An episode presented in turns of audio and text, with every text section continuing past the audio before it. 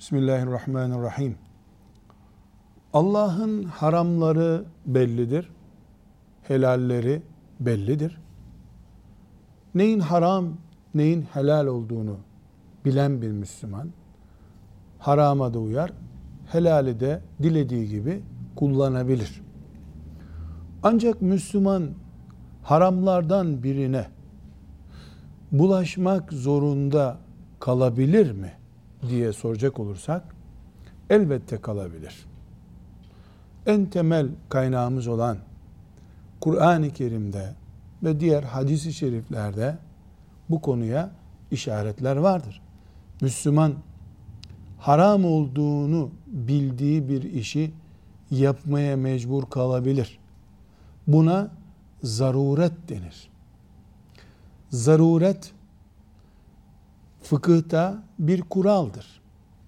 Müslüman aslında yapmayacağı, haram olduğunu bildiği bir şeyi zaruretten dolayı kullanabilir. Mesela ilaçta alkolün bulunması, alkolün haram olduğunu bile bile Müslümana kullanma ruhsatı verir.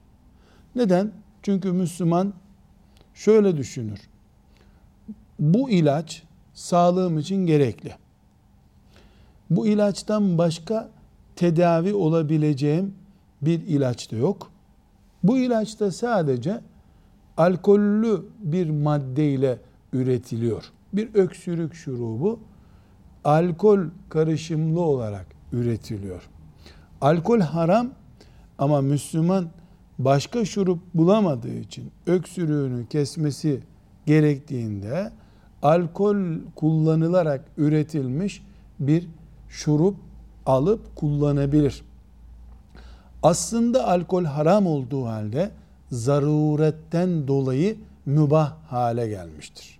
Ama gazoz içeceğinde alkol bulunması halinde ilaçta alkol bulunduğunda kullandığımız ruhsatı kullanamayız. Neden? İlaç başka şey, gazoz başka şey. Gazoz keyfi bir içecektir. Onun içilmesi hayat için gerekli değil ama ilaç hayat için gereklidir. Müslüman zaruretten dolayı faize bulaşabilir mi? Alkol de haram, faiz de haram. Eğer Müslüman hastalığından kurtulmak için alternatifi olmadığında alkolle üretilmiş bir ilaç kullanması caiz oluyorsa bu zaruret prensibini faize uygulayabilir miyiz? Uygularız.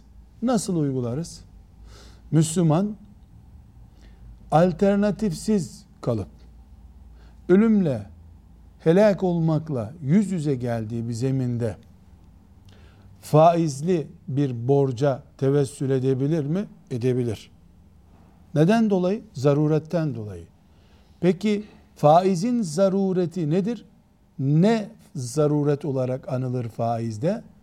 Ölümcül nedenler, helak olma nedenleri. İhtimaller değil. Faizli bir krediye, borca bulaşmaması halinde iki yıl sonra şöyle bir zarara veya şöyle bir e, ölümcül e, sonuca ulaşacağım şeklinde bir ihtimal yığını değil. Kapıdaki bir ölüm zaruret olabilir. Peki buradaki zaruret ev kredisi midir? İş yeri kredisi midir?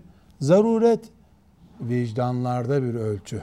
Ölümcül bir neden olup olmadığını, zaruretin gerçek olup olmadığını herkesin kalbindeki Allah korkusu belirleyecektir.